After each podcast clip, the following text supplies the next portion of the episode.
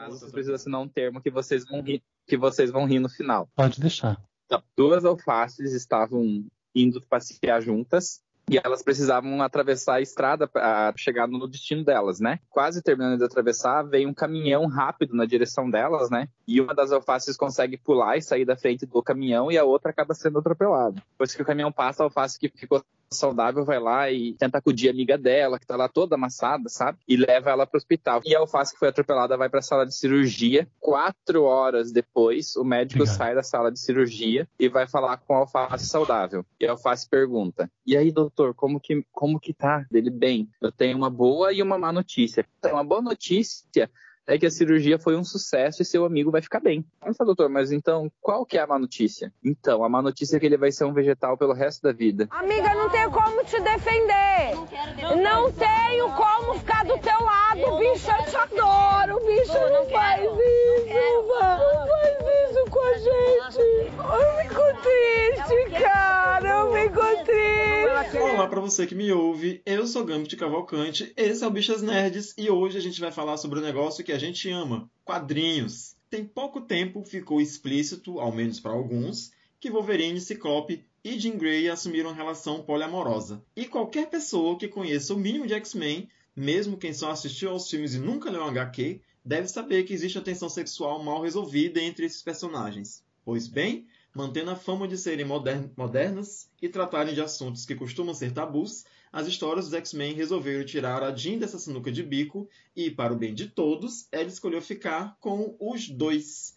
Mas parece que tem outra coisa que está incomodando os leitores. É que nesse triângulo não é só a garota Marvel que se relaciona com a dupla de rapazes, mas que eles dois também se relacionam entre si. Então, mesmo parecendo que isso é uma novidade, não é de hoje que a gente, que é LGBT e lê quadrinhos, percebe que tem aí algumas tentativas de explorar formas diferentes de relações amorosas. E é isso que o BN vai tentar desvendar hoje. Só passar a vinheta que você vai ouvir tudo o que a gente sabe sobre esses quadrinhos moderninhos. You are making a fool of me. No, it's too gay in here. O Bichas Nerd está em todos os agregadores de podcasts, incluindo o Spotify, Deezer e iTunes. Mas também dá para ouvir a gente direto pelo navegador, acessando os sites Tapioca Mecânica, ou o Só Mais Uma Coisa, ou o Super Amiches, e o nosso próprio site, que é o bichasnerds.podbean.com.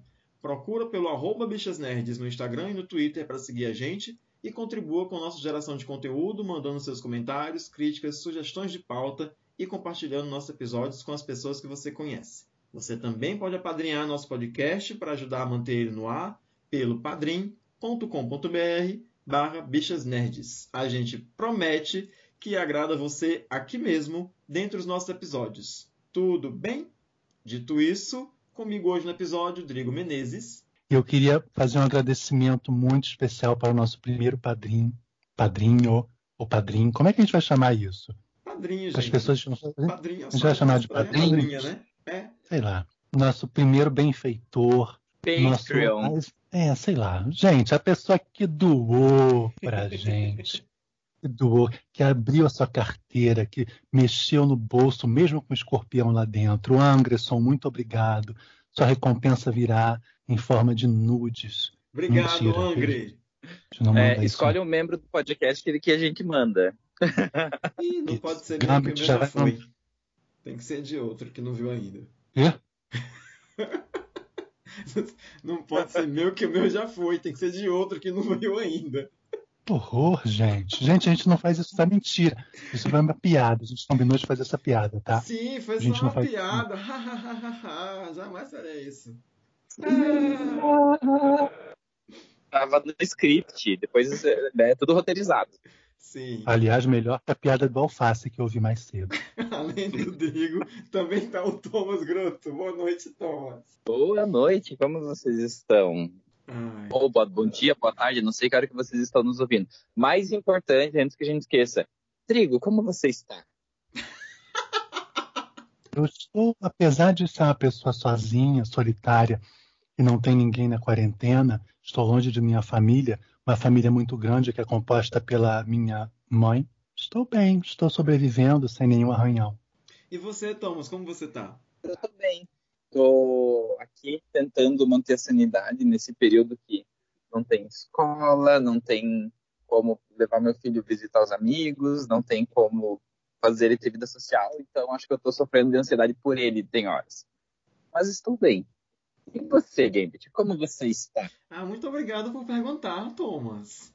Eu tô um pouco em pânico também, porque começaram as aulas, e agora eu tenho um relatório de TCC para entregar até segunda-feira, eu tenho aula virtual EAD, que é uma bosta, né? Eu tô com a dor na virilha que tá acabando comigo desde ontem de noite, mas é isso mesmo, a vida tá seguindo, né? A gente vai sobrevivendo como pode. O nude que você mandou pro ano, teve uma posição extrema, assim? Não, mas, gente, eu acho que o nude que eu mandei pro Angra já se venceu, assim, perdeu a validade, porque faz muito tempo. Faz muito, menias agora. Só uma piada, é uma história roteirizada, vamos lá. Gente, eu não tô crendo nisso. Eu não tô crendo que vocês estão falando disso. Até parece que a gente nunca falou disso aqui. Tem um episódio falando das coisas que a gente fez nos aplicativos. 2, na verdade. Gente, mas é o padrinho. Ah, mas ele não era ainda. Gente, não foi um pagamento. Coisa horrorosa. O que as pessoas vão... Bom, de repente, pode até estimular as pessoas, né? Então, gente, vocês viram que a gente faz com quem padrinho a gente, né? Ah, meu Deus. Então, sim, então é assim, ó. Vocês viram que a gente é assim, o nude do Gambit, que é mais fácil de... Peraí, o nude do Gambit, que é mais fácil pra você encontrar por aí, é uma doação de R$10. É, não vale nada essa porra. O nude do Drigo, que não é tão fácil, é 20. Ah, o meu, boa, que é intermediário, assim, é 30. E o José, que é misterioso, é 50. Não, olha só. Em defesa do Gambit, eu tenho que dizer que o dele não pode ser mais barato que o meu.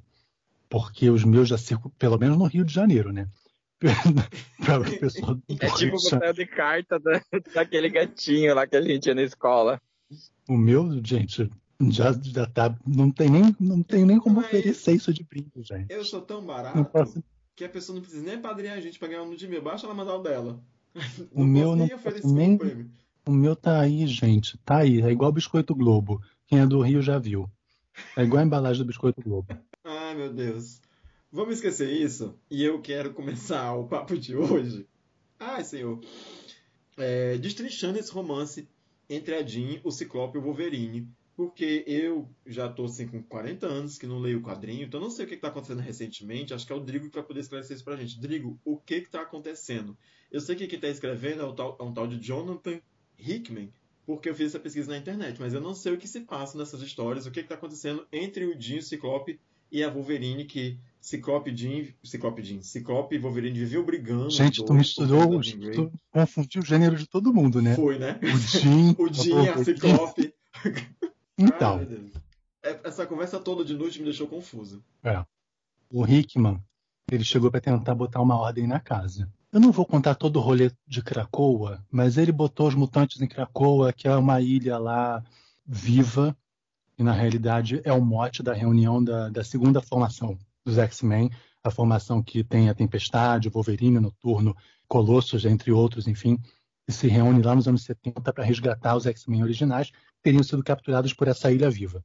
Nesse rolê, nesse arco do Hickman, ele bota todo mundo em Krakoa, Krakoa vira uma nação mutante, todos os mutantes vão para lá e tal, blá, blá, blá, blá, blá. E uma das coisas que acontece, nesse lugar, Krakoa, que tem um puxadinho para a Lua, porque o puxadinho da família Summers fica na Lua e se comunica com Krakoa através de um sistema de portais. Então, nesse puxadinho da família Summers, o Wolverine mora lá. Não só mora lá, como os quartos, que são em sequência, né? Os quartos da Jean, do Ciclope e do Wolverine têm uma comunicação. Na verdade, o quarto da Jean fica no meio, o quarto do Ciclope numa outra ponta e na outra ponta do Wolverine. Os quartos se comunicam, o que já dava, né, a entender que Jean teria alguma coisa com os dois.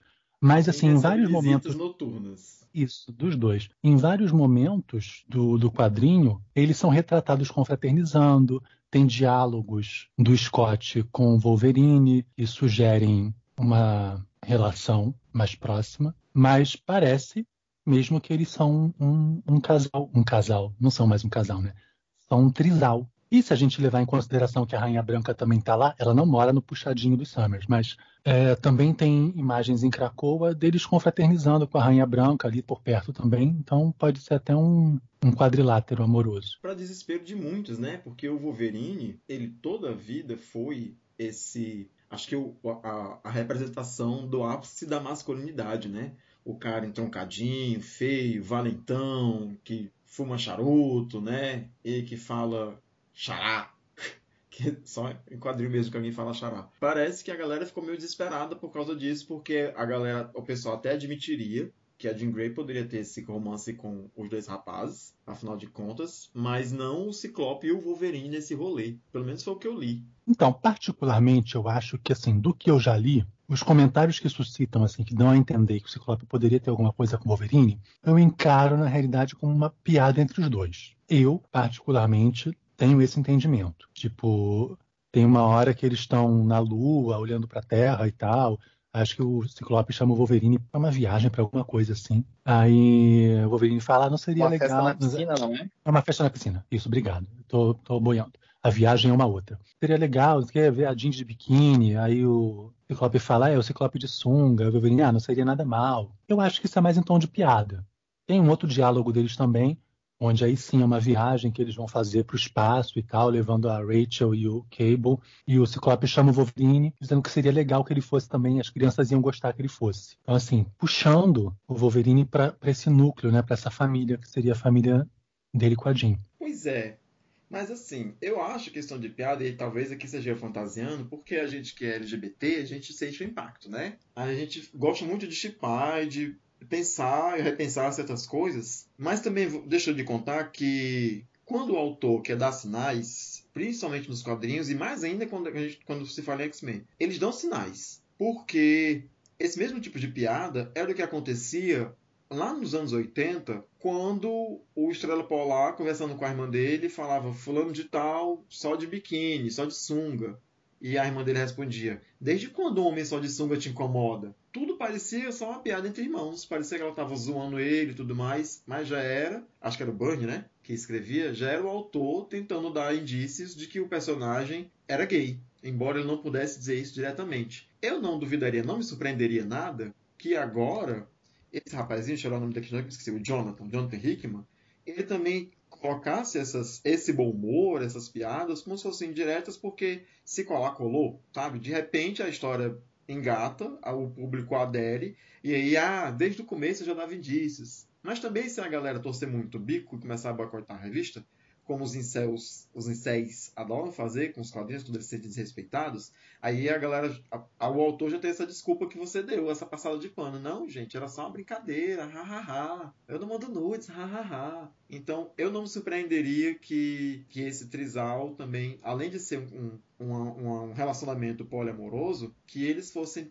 todos... Eu não sei como é que eu falo isso, mas assim, que todos curtissem com todos, né? Que não fosse só uma relação heterossexual, propriamente dita. E assim, e tem tudo a ver com a proposta de Krakoa, porque é uma nação à parte da humanidade. Eles estão criando ali as próprias leis, eles estão...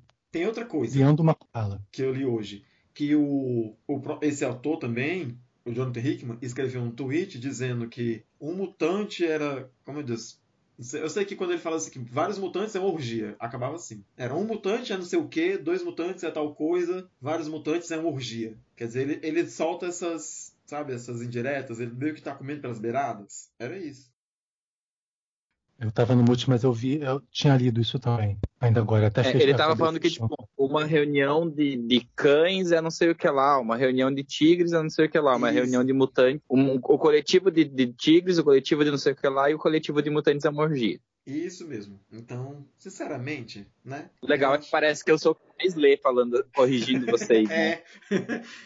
É o que mais se informou. Porque também eu estou falando essas coisas porque eu peguei nos textos que eu estava pesquisando para poder fazer o episódio, mas ler mesmo o quadrinho, a história, eu não li. E vamos combinar também que X-Men já é famoso, né? Eu não vou dizer que X-Men é a revolução das histórias em quadrinhos, porque tem quadrinhos que não estão no mainstream, que tem histórias muito mais representativas do que os X-Men, que são muito mais na lata do que os X-Men, mas dentro do mainstream, a gente sabe que a revista dos X-Men ela é conhecida, ela nasceu para balar. né? Ela tá no mundo para chocar. Falar mesmo de coisas que são tabus, para falar de preconceito contra a homossexualidade, preconceito racial. Então, eu espero, assim, eu não me surpreendo que esse papo, que esse assunto também parta de lá. Embora eu não conheça. Que outra coisa esse autor escreveu, vocês sabem? Ah, ele teve uma passagem bem grande por Vingadores, mas eu li muito pouco dele lá em Vingadores. Mas assim, a gente também, quando a gente olha para a mídia e para a representação que ela faz da sociedade, tem épocas que a gente pode perceber alguns discursos sendo trazidos para a luz, sabe? Não é só nos quadrinhos que a gente está vendo algumas representações do amor que fogem àquele padrão heteronormativo monogâmico, né? Existe até um seriado norte-americano que a história gira em torno disso, mas é um sitcom, assim. Então, existe uma tendência, assim, a cada vez mais representações de configurações amorosas diferentes também aparecerem, né? É uma espécie de sinal dos tempos, né? Sim. Também teve... Até no Brasil já teve umas 2 ou 3 novelas que retrataram trisais. Eu me lembro aquela que reprisou agora durante a quarentena. Tinha uma menina que ela namora 2 caras, que acho que é aquela que fez a sereia lá do carnaval. Sim, aí eles Valverde. É, eu não vi. Mas agora que você falou, eu lembro do seriado que era com a Maria Flor, que ela tinha 2 namorados na Globo. O seriado, inclusive, era o nome da personagem. O nome do seriado era o nome da personagem. E a atriz é a Maria Flor. Gente, armação ilimitada, né? É, sim. Mas a masculinidade era bem menos explícito, né? Levando em consideração que também era nos anos 80. Mas era... Não, quando eu entendi que a armação ilimitada era um trisal, foi tipo semana passada. Assim, a semana gente também tem... É minha cabeça.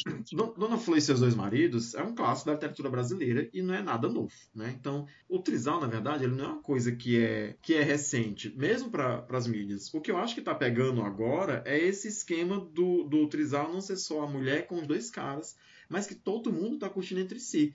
O que também, eu acho que é um sinal dos tempos, porque a gente tem percebido que as pessoas estão ficando com a sexualidade mais fluida. Né? Isso está se tornando cada vez mais comum, que as pessoas têm essa sexualidade mais fluida, de todo mundo não, né? Mas assim, de ter uma boa parte da galera que está se mostrando como bi, como pan, e tentando se limitar menos, né? Ou limitar menos a libido. Então, eu acho que o tom está certo, isso é um sinal dos tempos, porque...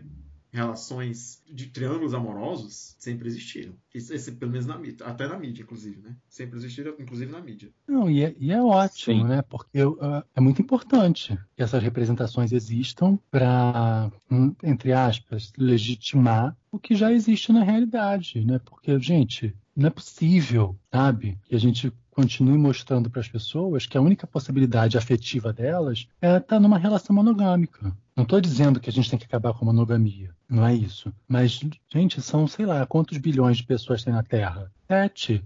Será que todo mundo tem que fazer parte de um casal monogâmico?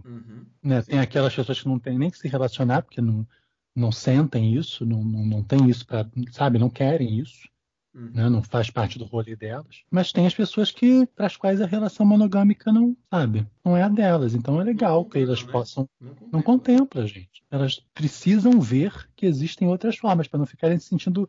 Hoje eu vi, estava dando uma passeada pelo Twitter, aí a menina que fez o clipe da Pablo, a ilustradora, uma das ilustradoras, tweetou alguma coisa, eu fui lá no perfil dela, aí tinha várias imagens fofinhas e tal. Aí tinha uma imagem assim de um desenho de um rapazinho segurando uma placa escrito assim, assexual, not broken, sabe? Ele não é quebrado, sabe? A gente precisa desconstruir essas imagens, né?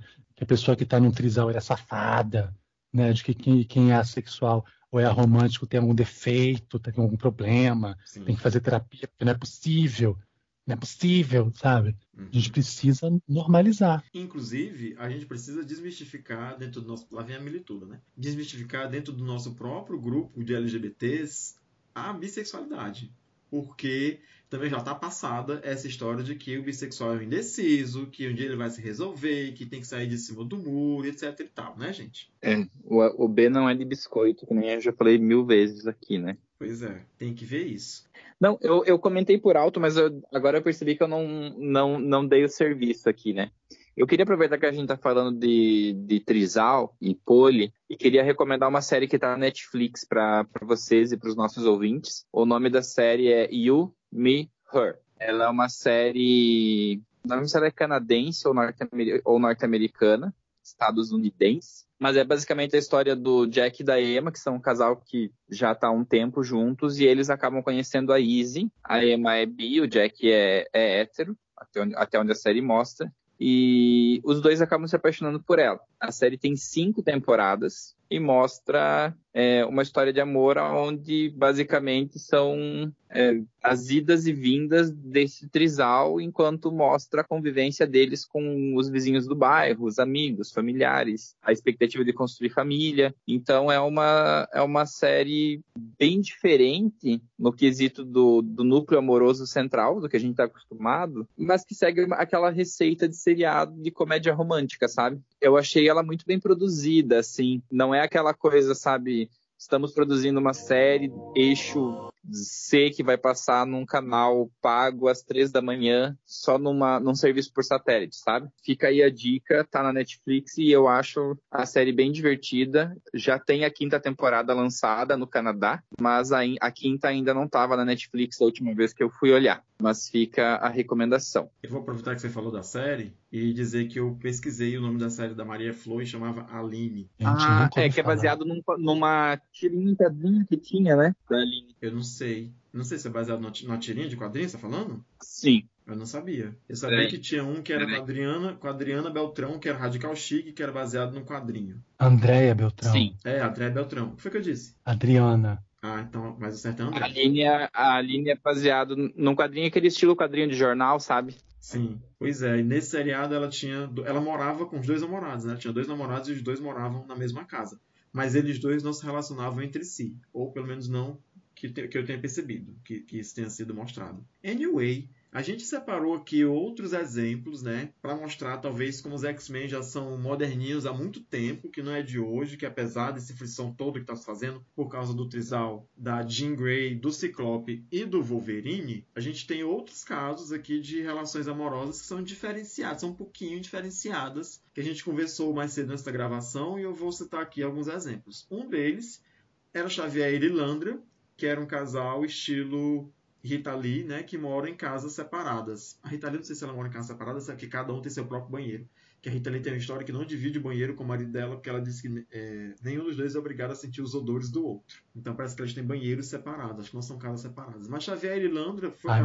acho tão sábio isso. É, eu vi ela dizendo isso no programa uma vez, acho que foi no programa livre. Agora eu não tenho certeza, assim, porque eu acho que eles moravam em casas separadas, mas eram vizinhos. Mas eu não tenho certeza se são casas separadas ou se era só porque eles tinham cada um seu próprio banheiro e eu tô... A minha imaginação, né, tá esticando demais a baladeira. Mas enfim, Xavier morava na Terra e Illyana morava na puta que pariu no espaço de ar, né? E eles se viam quando? De vez em nunca, quando tinha alguma guerra. E assim se manteve essa relação. Eu não lia muito quadrinho nessa época. Tu lembra como é que era isso, Rodrigo? Olha, teve uma época que ele foi pra lá, mas tinha essa coisa mesmo, né? Na realidade, quando eles se conhecem, Lilandra tá passando um perrengue lá no Império Shi'ar e começa a mandar umas projeções mentais que ele capta lá, interplanetárias, tipo, super longe, não dava nem para fazer um DDD realmente, né? Uma coisa bem distante. Aí eles se conhecem. Mas era isso, tinha um universo entre eles. Agora... E se manteve assim durante muito tempo a relação, né? Eram namorados à distância. Eu lembro, ele foi para lá e logo depois... É que eu tô tentando fazer a reconstituição da linha do tempo. Eu não lembro por que eles se separaram. Porque a lembrança mais recente que eu tenho... foi quando enfiaram ele naquele cristal M-Cran, que eu não sei dizer o nome daquele, não sei se é M-Cran, se é M-Cran, que enfiaram ele no cristal e ele saiu dentro do cristal andando. E ele ficou curado das pernas. Mas nessa época... Não, mas não teve esse rolê, não. Não teve esse rolê dele ficar curado. Ele entrou no cristal. Sim, senhor. Eu lembro. Não lembro disso, não. Ele entrou no cristal e quando saiu ele estava curado. Mas aí eu acho que nessa época, acho que esse rolê foi quando eles terminaram. Até a irmã dela, a Rapina, assumiu o trono e a Lilandra deixou de ser rainha, imperatriz, sei lá o que ela era. Eu lembro que o Shi'ar tinham clonado um corpo para ele mais jovem, um corpo que andava. Mas eu não lembro dele ter saído do cristal curado. Enfim, isso não é relevante. A questão é, Xavier e Lilandra é um dos primeiros exemplos, porque a história de amor deles é muito, muito antiga já, de um casal que tinha um formato diferenciado, que era um namoro à distância, quando a gente nem pensava, ou pouco pensava, em internet, em relação à distância e tudo mais. Eles eram namorados ali longinhos. Outro exemplo que eu coloquei aqui é a Mulher Maravilha. É muito provável que lá na década de 40, quando ela foi pensada pelo William, que já era um cara casado com duas mulheres, ou seja, já vivia uma relação poliamorosa, é muito provável que ele tenha pensado a Mulher Maravilha como uma mulher ou lésbica ou de sexo livre. É óbvio que depois que o William morreu, isso se perdeu nas histórias, a Mulher Maravilha foi desvalorizada completamente, esqueceram a sexualidade da personagem, e isso voltou à tona depois da Crise das Infinitas Terras, quando Jorge Pérez passou a escrever a Mulher Maravilha, e aí ele começou a trazer à tona essa coisa da sexualidade das Amazonas, e aí mostrou que tinha Amazonas que eram lésbicas, outras que não se relacionavam amorosamente com nenhuma, mas que não se privavam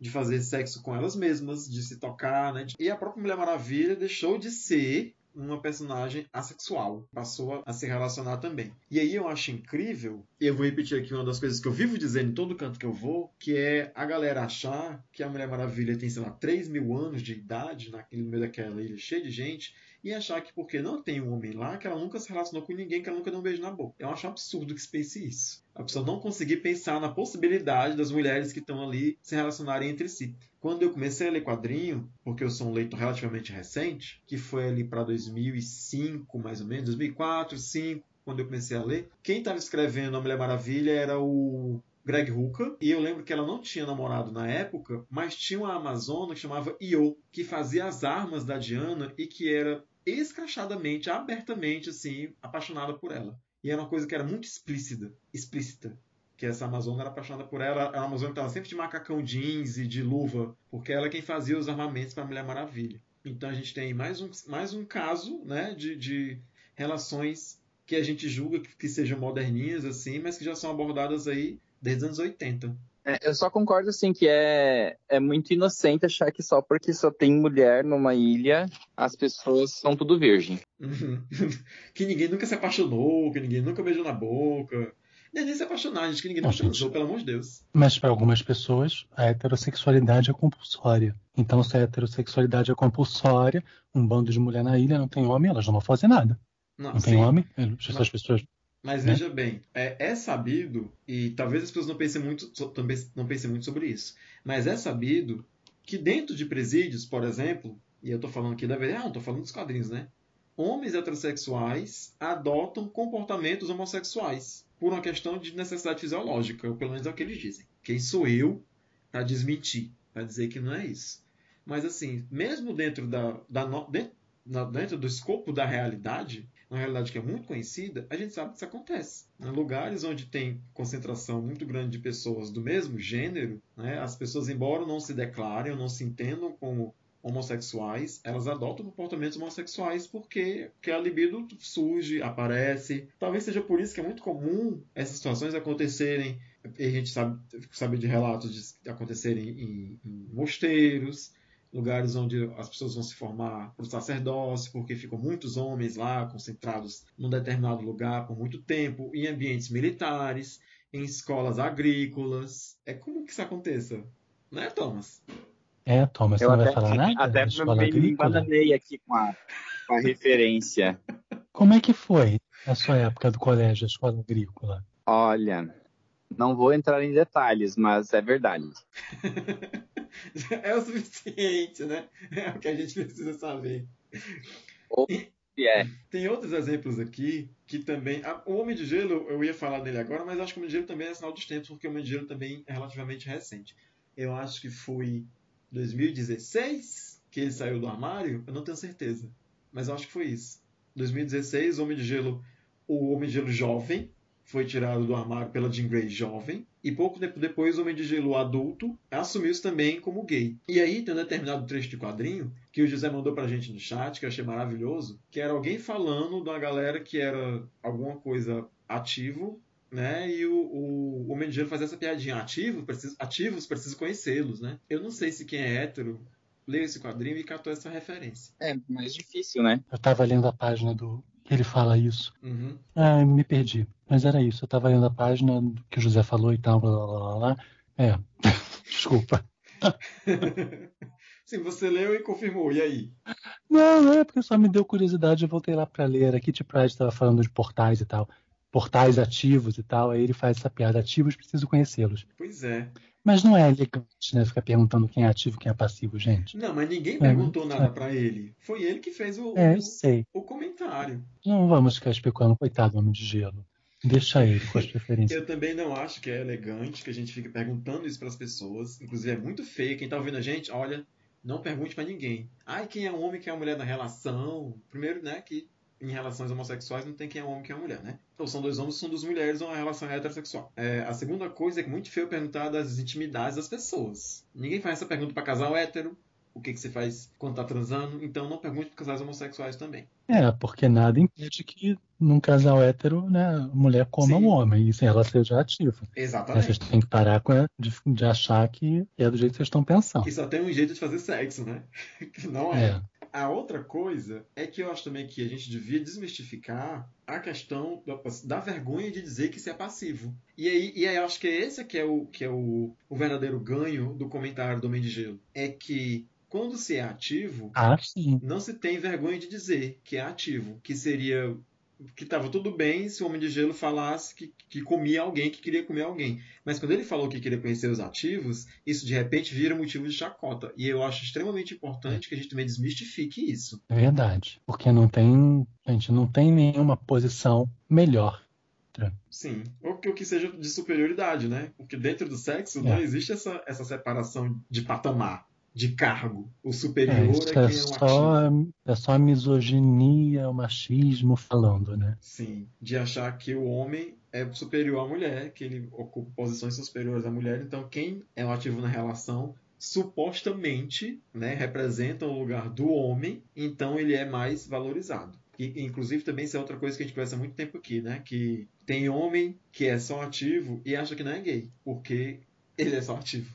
Quem é gay é o outro que tá sendo passivo. E, amiga, vamos evoluir esse discurso aí, né? Tá bom? Eu vou relembrar aqui também que um tempo atrás, e essa época eu peguei, na época que o Morrison tava escrevendo os X-Men, o Ciclope participava de outro triângulo amoroso, que era ele, Jean Grey e Emma Frost, sendo que a Jean Grey na época não reagiu muito bem. Só que o relacionamento do Ciclope com a Emma Frost não era físico, era só no mundo psíquico. A Emma Frost visitava o Ciclope mentalmente, e eles faziam sexo... É psíquico que fala? Não sei como é que eu falo isso, né? Era tipo sexo virtual, gente. Ele traía ela, tipo a traição por WhatsApp. Era uma traição telepática. Pois é, mas aí a Jean não lidou muito bem com isso e pediu divórcio. Foi quando o Ciclope finalmente...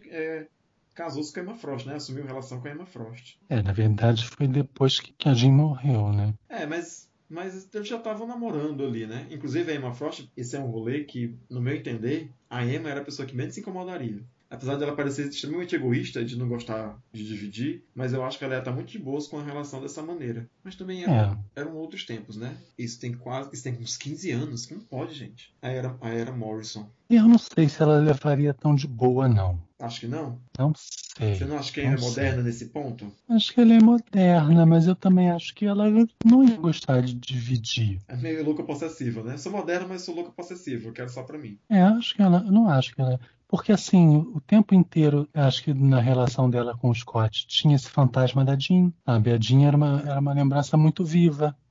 Eu acho que ela competia com a Jean, mesmo a Jean morta. Você tem razão. Eu lembro dessa conversa dela no primeiro número dos Astonishing X-Men, não sei como tá isso em português, todo vídeo eu me esqueço. Surpreendentes, que era do José Wilton, né? Que ela conversa com o Fera, tá o Ciclope e o Wolverine brigando, né? E aí ela conversa, o Fera pergunta, o que tá acontecendo, né? E aí uma Frost retruca, milhares de dólares em cirurgia plástica e melhor corpo que o dinheiro pode me dar e ainda perco pra onde futa. Pois é, acho que ela não lidaria muito bem com isso, não. Mas aí você não acha que ela tá envolvida nesse quadrilátero que você falou um pouco antes? Sim, mas é porque, cara, isso é o que o Hickman tá estabelecendo é todo um novo rolê, né?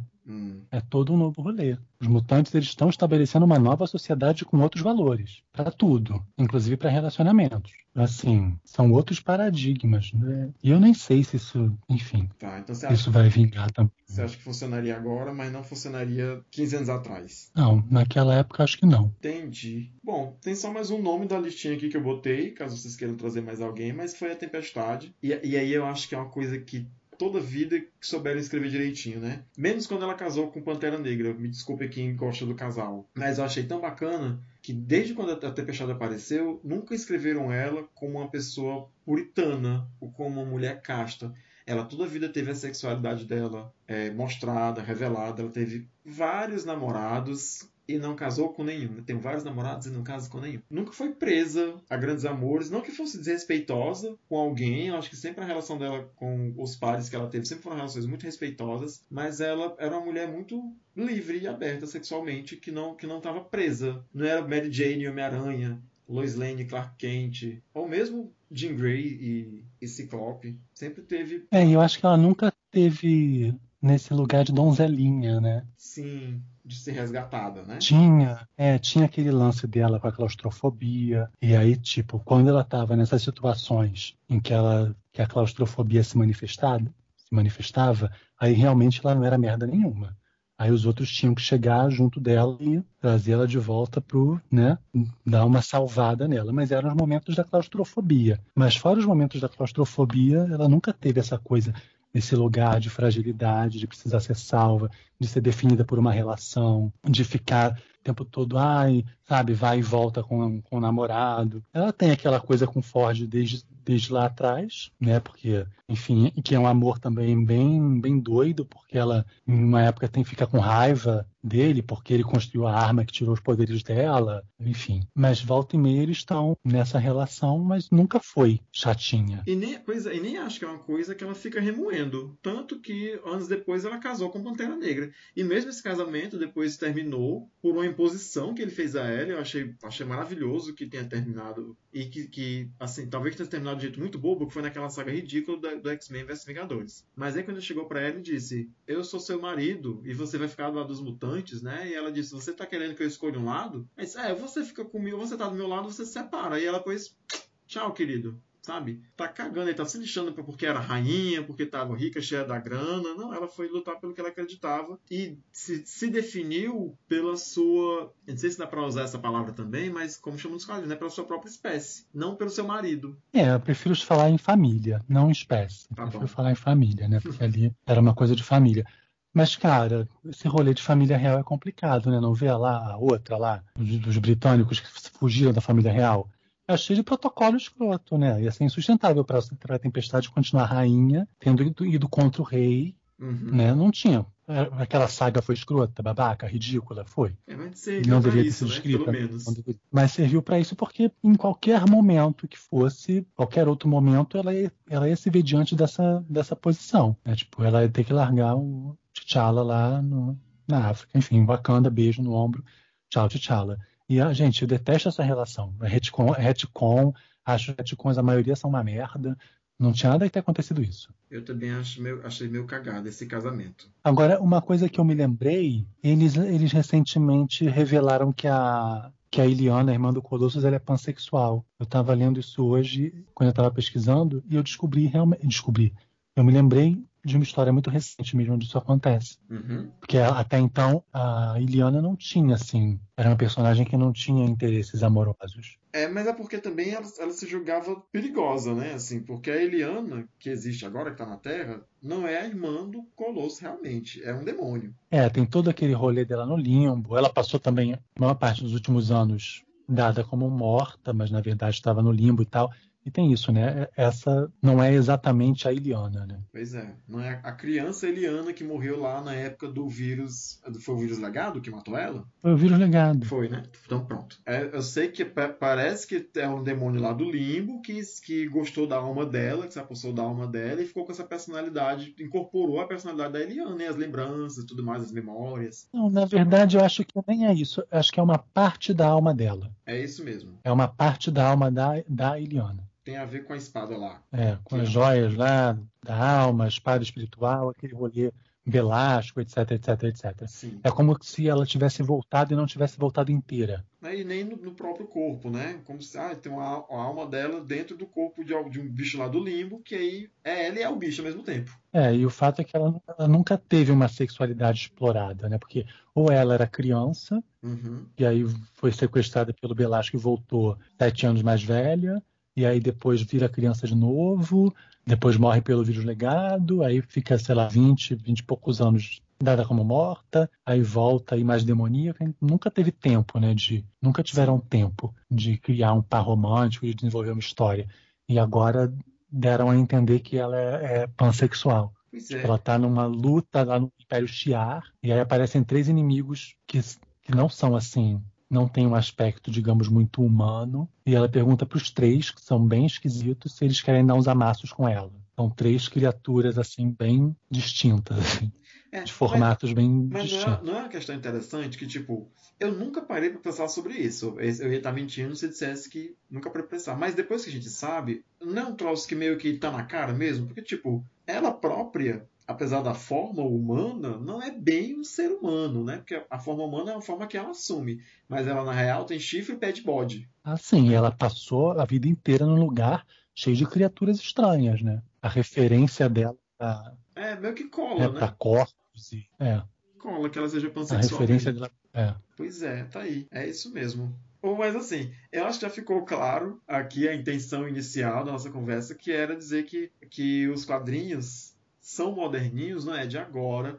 Acho uma pena pra quem lê que não tem entendido isso desde muito tempo atrás, né? Porque não é de hoje que os quadrinhos falam sobre diferentes maneiras de se relacionar, diferentes formatos de casal, de família, principalmente quando se fala dos X-Men, mas não só os X-Men. E os exemplos aqui, esses são os que a gente lembrou para essa conversa, mas obviamente acho que eles são infinitos. Tem várias outras coisas que a gente já falou no chat também que não trouxe para cá, como a descoberta da homossexualidade do Rictor já na fase adulta, que namorou com o Shatterstar, que é um personagem que também é pansexual. Não, ele é bissexual. Bissexual, desculpa. Assim, palavras do Peter David. Uhum. Não sei, nunca perguntei para Shatterstar. Mas palavras do Peter David, ele seria bissexual e poliamoroso. E aí tem o que a gente tinha falado mais cedo, né?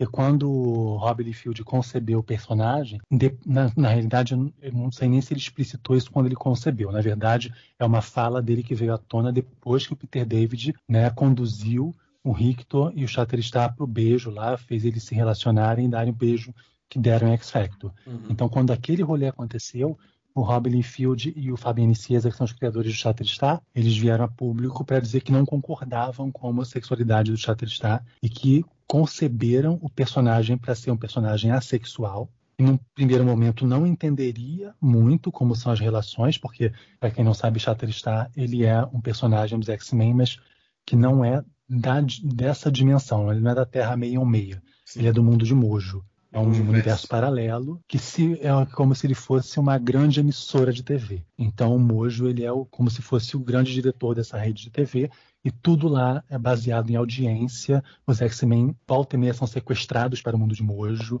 e tudo que... E ele filma a nossa realidade, enfim. Tudo é reality show, é audiência e tal. E Shatterstar era um guerreiro que lutava nas arenas do Mojo e tal, e até que ele foge para a nossa dimensão. E por não ser da nossa dimensão, e ter crescido nessa dimensão esquisita, ele não saberia como funcionam as relações humanas e seria assexual, diz Rob Liefeld e Fabienne Cieza, que essa seria a concepção deles. E que eles até dizem que existiria uma relação dúbia entre ele e o Rictor, porque ele não sabia, não tinha claro para ele o que eram as relações. Então o Rictor era o melhor amigo dele, e ele em algum momento talvez ficasse confuso em relação ao que ele sentiria pelo Rictor, mas porque ele não tinha ainda uma sexualidade definida, ou ser assexual, enfim. Então, assim, o rolê que eles imaginaram pro Shatterstar era uma coisa mais ambígua e uma coisa de quem não estava familiarizado com como as coisas aconteciam aqui na Terra. Mas eu não acho que Peter David esqueceu disso. Eu acho que a gente tá monopolizando a conversa, deixando o Thomas de fora. Faz tempo que eu não escuto a voz dele. Thomas, você tá aí ainda? Acho que o Thomas morreu. Não, mas ele tá na chamada ainda. Só o microfone dele que tá no mute aqui. Mas é porque também a gente tá falando de um monte de coisa que ele não leu e ele fica quietinho. Thomas, quando você voltar, você diga oi, por favor. Eu tô aqui, pessoal. Tô ouvindo. Tá bom. Está ouvindo. Então, eu acho que o Peter David não esqueceu disso, não. Tanto que se eu bem me lembro, o Shatterstar realmente é um pouco confuso no começo da relação, mas é ele que dá em cima do Rictor. Porque o Rictor nem se entendia como gay. Até o Shatterstar deu mole pra ele e ele começou, né, deu aquele estalo. Mas enfim, deu-se a situação. Eu vou seguir a sugestão que o Rodrigo deu antes da gente fazer a gravação, pra falar assim de que outros triângulos amorosos poderiam se resolver apenas fazendo transformando essa relação monogâmica numa relação poliamorosa. E aí eu peguei alguns exemplos malucos que eu vi na internet aí de triângulos amorosos que eu nem lembrava que existia. O primeiro deles foi Kylie Reiner, a Dona Troy e a Jade. Gente, eu nem lembrava que isso acontecia. Inclusive, a Jade já foi até apagada da cronologia da DC. Nem existe mais, né? Eu nem sei. Acho que não. Acho que quando veio 952 e apagaram, ela não voltou. Pois é. Acabou-se a Jade, que ela era filha do... porque ela era filha do Alan Scott. O Alan Scott virou Lanterna Verde gay. Mas ele já... Nessa nova realidade, a Sociedade da Justiça voltou. Mas eu não sei se ela voltou também. Sim. É muito doido, né? É doido. Agora, o que eu acho engraçado é que as duas são fotógrafas, né? Então os três são envolvidos com arte, né? Porque ele é pintor. Né? Ele é artista de quadro, ele é desenhista, né? Achava que ele fazia telas. Mas enfim, os três são envolvidos. Ele já fez quadrinhos, né? Com artes imagéticas. Será que dava certo? A Dona Troy eu acho que de boas. Vem das Amazonas, é um clone da Mulher Maravilha. Então acho que pra ela tá tudo ok. Kylie e Jade é que eu não sei se dá muito certo. Você tem mais algum exemplo que podia ser resolvido? Eu tenho. Diga. Podia ser resolvido? Sim. Olha, eu acho que Feiticeiro Escarlate, Visão e Magnum, eles podiam se assumir como um grande trisal, porque na realidade o Visão, quando foi criado usando os padrões mentais do Magnum. Uhum. Então, basicamente, ele é a mente do Magnum no corpo de um sintozoide. É basicamente a mesma pessoa, né? Uhum. Então, ou a Feiticeira Escarlate desliga o Visão e bota ele no armário e fica com o Magnum, ou ela fica com os dois. Mas esse triângulo também já acabou porque o Magnum morreu, né? Não, eu não sei. Ele é outro que volta e meia reaparece. Eu não sei se ele de fato morreu. Eu sei que ele morreu definitivamente porque ele deu os poderes pra Vampira e agora a Vampira tá overpowered de novo. Como era nos anos 90. É verdade. Porque a Vampira tinha ficado só com o poder dela, que era sugar o poder dos outros. Mas aí ela... Que não adianta porra nenhuma numa luta, né? Se ela não conseguir pegar o poder de alguém fodão, não adianta porra nenhuma pra ela. E aí quando o Magnum morreu e passou os poderes pra ela. E agora ela tem super força e voa que nem no desenho dos anos 90, como era antigamente. E o Magnum tá morto. Mas será que ele não volta? Porque teve uma vez que a Wanda trouxe ele de volta, ele era só uma poeirinha cósmica, ela trouxe ele de volta. Quem sabe? Pra ficar com ela e Visão. A Wanda ainda tá com Visão nos quadrinhos? Eu nem sei. Visão tem uma família? Ele tem uma família lá, tudo de robô? Eu não sei. Acho que a Wanda se resolveu e ficou sozinha. Ela viu que era melhor. Bom, mas assim... Como teve esse rolê nos filmes, é muito provável que tenha esse revival nos quadrinhos também. Porque os quadrinhos tendem a se aproximar dos filmes. Outro exemplo que eu coloquei aqui, que eu acho super válido, o Reed Storm, a Sue Storm e o Namor. Não, querido. Reed Richards. Isso, Reed Richards e Sue Storm. Porque, olha só, a memória da gata. Achando que todo mundo tem o mesmo sobrenome. O Reed Richards e a Sue Storm e o Namor, que também é um triângulo amoroso que durou anos, né? E o Namor, pense no cara insistente, o Namor, acho que beirava um assédio, né? Esse negócio dele com a Sue Storm, porque a mulher disse não sei quantas vezes, mas o cara não saiu de cima. Aí também não dá pra incluir o Dr. Destino, não? Mas eu acho que ele tem uma coisa também, mas ele tem uma coisa com a Sue, não tem? Tem, mas é porque como ele é vilão, então, tá meio mau caráter, né? Boy lixo. É verdade. Aí... Eu, se fosse ela, eu ficava sozinha. Eu acho o Namor um saco, e eu acho o Reed também um saco. É só porque o quarteto tem que ser uma família feliz, mas eu acho o Reed um saco. Gente, você tá com um cara que ele só fica o tempo inteiro mexendo nas coisas, ele não dá atenção pra você. Eu também acho só que ele tem aquela sala cheia de... toda riscada as paredes, que não dá uma gastura. Deixa ele mexendo com as coisas, vai ser feliz. Porque ela é literalmente invisível, né? Todos os dois são boy lixo, né? Todos os três homens da Sui são boys lixo. Ele tá sempre envolvido com alguma coisa científica. Toda hora ele tá mexendo numa coisa, construindo um portal, construindo um unificador total, tentando, sabe... devolver o Ben Grimm para a forma humana, andando no rolê de construir não sei o que, devolver, criar uma maneira do Franklin ter os poderes de volta e tal. E a Sue fica lá, esperando. Deve ser aquela pessoa, bem, eu vou dormir. Fala assim, Reed, eu vou pra cama, tá? Te espero. Aí dá 1, 2, 3 horas da manhã ele não foi. 3 dias ele não foi. E o outro Namor tem mania de grandeza, porque é rei, né? E é todo prepotente, é todo... Acho que ele vivia atrás da Sue Storm, não era nem porque gostava dela, é por causa dessa coisa da rejeição. Por não aceitar que uma mulher não quisesse ele. Ele é um homem molhado, né? Eu não sei, eu não gostaria. Ele deve ser seco, tá seca. Nem cheiro de peixe, esse não é um problema. Que eu acho que ele não tem. Mas ele deve ser gelado, né? Homem gelado, toda hora tá gelado. pegar nele, tá molhado. Ah, não. Sozinha ela fica melhor. O outro triângulo amoroso que eu coloquei aqui, que acho que dá pra gente comentar, era o Superman, a Mulher Maravilha e o Orion dos Novos 52. Que aí, no quadrinho da Mulher Maravilha, que era a Nazarela que escrevia, a Mulher Maravilha tinha esse rolê com o Orion. Eles estavam ali meio que se alfinetando, se pegando, sabe? Mas tinha uma coisa do Orion, tá o tempo todo flertando com ela, e ela meio que achava bacana, embora, não sei, parecia uma coisa de jogo, né? E, no entanto, nos quadrinhos da Liga, a Mulher Maravilha namorava com o Superman. Então, eu não sei como é que isso ia se desenrolar se eles fossem um trisal, mas eu acho bem a cara da Mulher Maravilha. Acho bem a cara da Adriana mesmo. É, aí eu acho que não seria exatamente um trisal, né? Seria ela pegando os dois. Sim, seria uma questão de mais uma relação aberta do que um trisal. É, ela pega os dois e ela tá bem com isso, eles que lutem. Eles tiverem algum problema, eles que lutem. É isso mesmo. E tá errada? Claro que não. Claro que não. Gente, ela pode. Eu faria o mesmo. Sabe que eu lembrei de outro agora? Aí eu acho que esse o Thomas deve ter visto também. Eu tô achando o Thomas tão de fora dessa conversa, tão caladinho. Mas eu lembrei do desenho da Liga que tinha o Lanterna Verde John Stewart, que namorou com a Mulher Gavião. E aí depois ela saiu da Liga por traição e ele começou a namorar com a Vixen. E aí depois as duas meio que ficavam se alfinetando por causa dele, dessa coisa de ser ex e atual. Mas quando ele queria cantar de machão, né, de garanhão pra cima das duas, aí as duas davam o pé na bunda dele e se davam as mãos. E eu achava isso muito bacana dentro do desenho, né? Que elas tinham, apesar de eu achar muito tóxica essa coisa de mulher ficar brigando por causa de ex, né? Por causa de macho. Mas elas estarem conversando e na academia, e tem uma garrafa d'água lá, que é da Vixen, e a Kendra fala, que a Mulher Gavião da Liga, do desenho da Liga era a Kendra, não era a Shayera. Ou era a Shayera? Não. Era a Shayera, pelo amor de Deus, tá. Não é Kendra, não. E a Shayera falava que ela jamais ia bater de frente com a Vixen, né? O que ela podia fazer, se interessasse, era botar veneno na água dela. E ela fala isso na hora que a Vixen tá tomando a água da garrafa. Desculpa, gente, eu achei engraçado. Mas eu não acho legal que mulher fique se envenenando por causa de macho, tá, gente? É um pé na bunda do macho. É, não temos que estimular essas rivalidades. Não. Exatamente. Tem necessidade disso. Mas eu achei engraçado.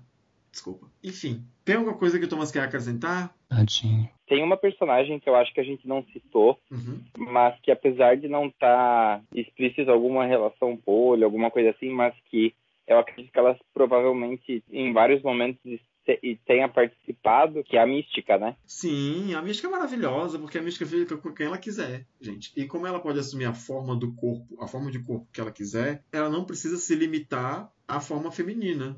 Então, se ela quiser ficar com alguém e esse alguém não se interessa pela forma feminina dela, ela pode se transformar em quem a pessoa quiser.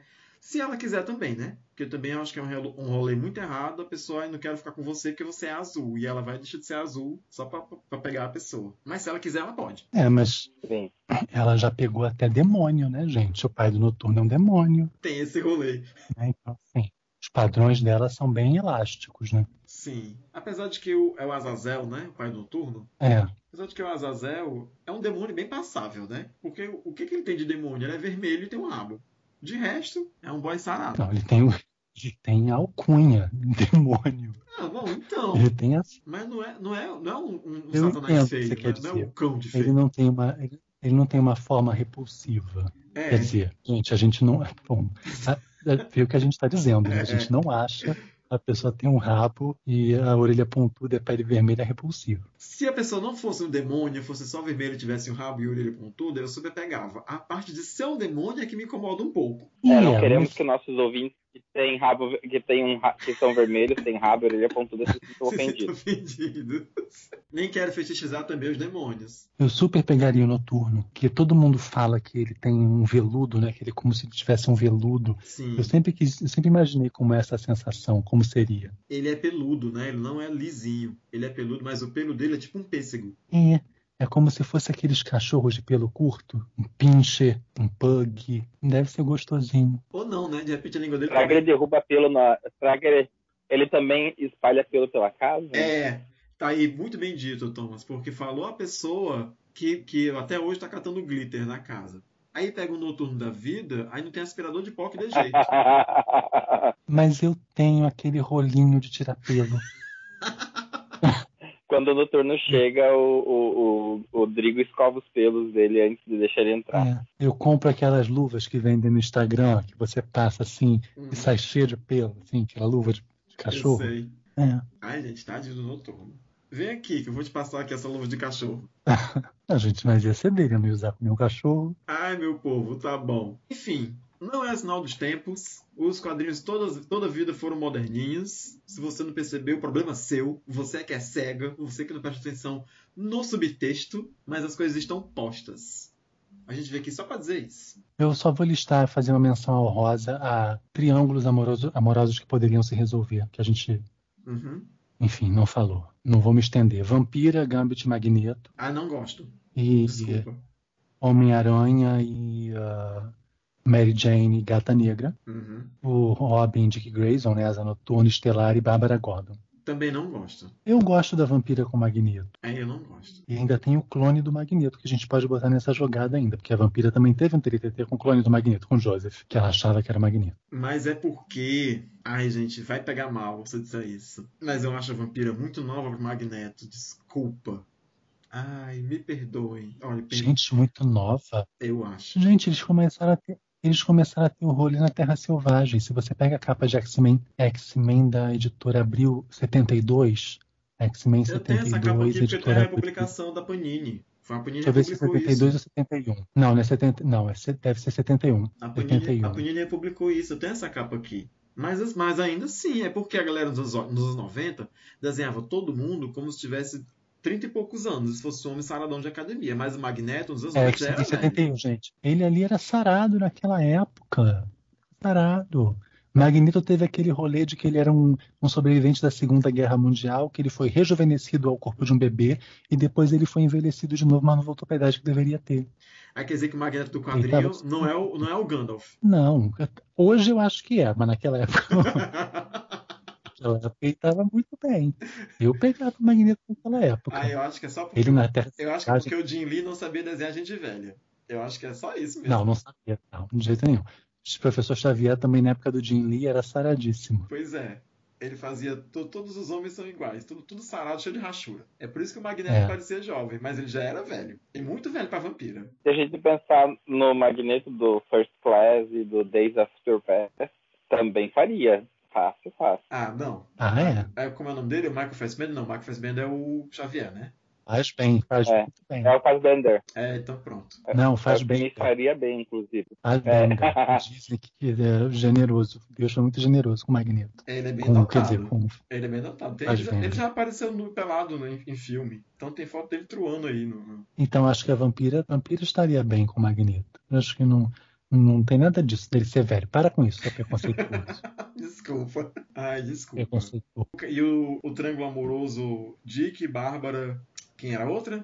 Estelar, né? Eu também não gosto. Eu prefiro que ficasse a Estelar e a Bárbara juntas. Eu acho que a Estelar deve ser tipo a... Eu acho que a Estelar também tem uma vibe pansexual. A Tempestade. Eu também acho. Ela veio de um planeta onde as coisas são mais liberais. É. Lembra é ótimo, né? Lembra, você estava lá, você viu. Quando tem aquele grandes encontros Marvel e DC dos X-Men com os Titãs, quando ela conhece o Colossus, que ela dá um beijo no Colossus, que o contato físico, né, é a forma como eles aprendem as línguas em Tamaran. Então, eu acho que ela tem toda uma outra relação com o corpo. Ela super tem essa vibe sexo livre. Não, aqui em Tamaran não é um problema. Isso, não é um tabu, o sexo. Tanto que isso é... Apesar de que eu acho que também isso é uma passada de pano, desculpa, esfarrapada pra fazer a mulher de roupa curta, né? Mas é uma coisa que os autores reforçavam na roupa dela, que ela usa pouca roupa, porque isso não é uma questão em Tamaran. Na série dos Titãs ela fala algo do gênero. Nos longas dos desenhos animados da Liga, que ela aparece, isso vez por outra também é jogado assim, né, que ela é muito, se eu quiser ficar eu fico, se eu quiser beijar eu beijo, sabe, se eu quiser beber eu bebo, se eu quiser fumar eu fumo.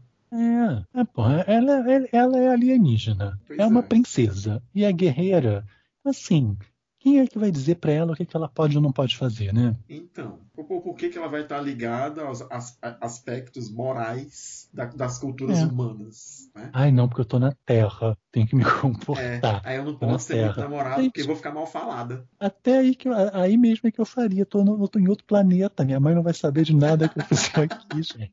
Sabe, minha vizinha de frente não vai ver, não vai ter isso, gente. É outro rolê. Gente, vocês que conhecem, que tá ouvindo a gente aí, que conhece o Nerd Virgão, que vem com esse argumento bobo de destruir os meus quadrinhos, de acabar com a minha infância, sabe? Gente, escreve isso na cara dessas pessoas, porque isso não acontece de hoje, gente. Não é um sinal dos tempos. A Marvel e a DC sempre foram moderninhas. Só, obviamente, isso não era bem na lata como é agora, porque agora se permite que se faça isso. Se não tem um boicote à indústria, não vai vir um psicólogo maluco perguntar na cadeia quem foi que leu o quadrinho para dizer que quem leu o quadrinho é criminoso. Então, tudo isso que está acontecendo agora não é de agora. Não se surpreenda, não se choque, não fique tristinho, porque o Wolverine está dando os amassos no Ciclope e vice-versa. E tudo bem. Era isso. Considerações finais? Não. Eu só sinto falta de mais representatividade de quem não quer relacionamento nenhum. É isso. Eu acho que isso ainda falta. Que eu não consigo me lembrar de ninguém nesses rolês todos que seja assexual, por exemplo, ou aromântico. Eu acho que, assim, tentei me lembrar hoje o dia inteiro. Não. Aromântico eu acho que é mais difícil. Asexual eu acho até que é mais fácil, porque o que tem de personagem que a sexualidade não é desenvolvida, né? Seja hétero, mas aí não é assexual. Aí é que não desenvolver a sexualidade. Ninguém fala. A questão é que alguém tem que chegar e dizer explicitamente, né? Porque assim, essa questão tem que ser levantada. O fato de você não desenvolver a sexualidade de um personagem não significa que ele seja assexual. Porque até então, Estrela Polar era gay no papel, né? Sim. Ele era um gay, era sabido que ele era gay. Mas assim, não namorava, nunca, sabe? Ele era só gay. Sei. Assim, também não tinha sexualidade desenvolvida. Assim, eu sinto falta de mais pessoas, de mais personagens com... Ele pelo menos tinha desculpa de ser um personagem antigo. Pior foi o Lanterna Verde, que disse que era gay no primeiro quadrinho e o namorado dele morreu. Na primeira edição. Mataram o homem. E aí depois ele ficou sozinho. E pronto. Sozinho sendo Lanterna Verde. Aí quando o namorado dele voltou, era um espírito. Teve esse rolê, gente? Teve. O namorado dele voltou com... Porque nessa terra, o Alan Scott, esse Lanterna Verde, ele era como se fosse o avatar do verde. Sim. Aí tinha um avatar do vermelho. O namorado dele voltou como uma das forças primordiais dessa terra. Eu acho que era não sei se era o ar, não sei se era o vento, não sei que energia que ele era. Uhum. Ele era um troço lá. Ele voltou como esse troço. Ai, credo. Thomas? Só sejam felizes e aproveitem da forma que cada um gosta. Né? É isso mesmo. Como eu digo sempre, entre uma pessoa puritana e entre uma pessoa devassa, a melhor das duas é aquela que vive a sua vida feliz e não vive falando da vida do outro. Então, estamos aí, né? Beijo para quem ouviu a gente até aqui. Não se esqueçam de compartilhar o podcast da gente com seus amigos, de seguir a gente nas nossas redes sociais e de contribuir no nosso padrinho para o nosso podcast continuar crescendo. Até o próximo episódio. Tchau. Boa noite para vocês, tá? Beijos. Beijo, gente. Tchau, tchau. Este podcast faz parte do movimento LGBT Podcasters. Conheça outros podcasts através da hashtag LGBT Podcasters ou do site www.lgbtpodcasters.com.br.